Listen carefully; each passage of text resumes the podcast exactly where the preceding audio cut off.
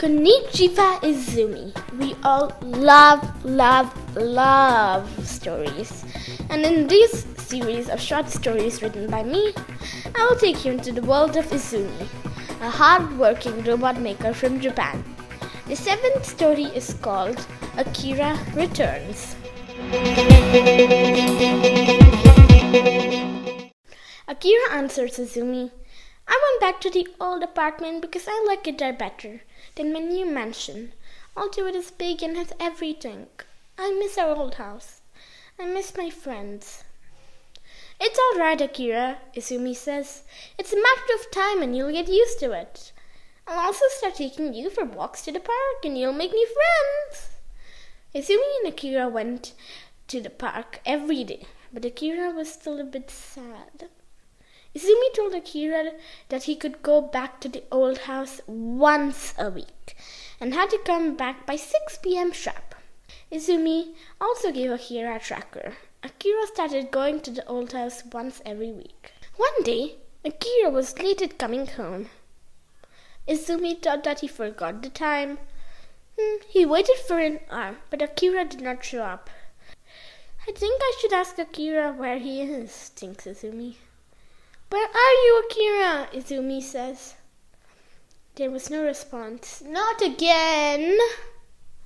Finally, after a while, a response comes out. "I'm in a dark bag and I'm being taken somewhere. I can't see anything." Uh-oh. Akira's being kidnapped.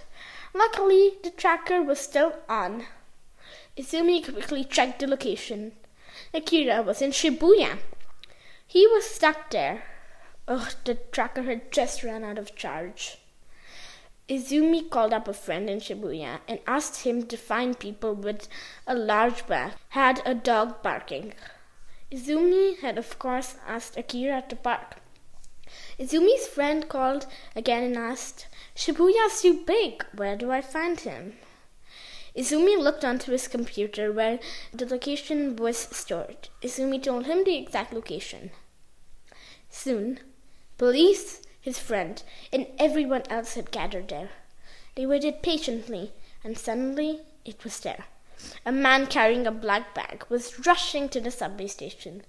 The police stopped the man and asked him to show his bag. He had no choice. The bag opened, and Akira jumped and ran to Izumi. "Oh, Akira, thank goodness you're safe." Izumi was relieved. "I'm so sorry, Izumi. I've learned my lesson. I'll always go out with you and never go alone. Let's go back to our new house. I think I like it there now."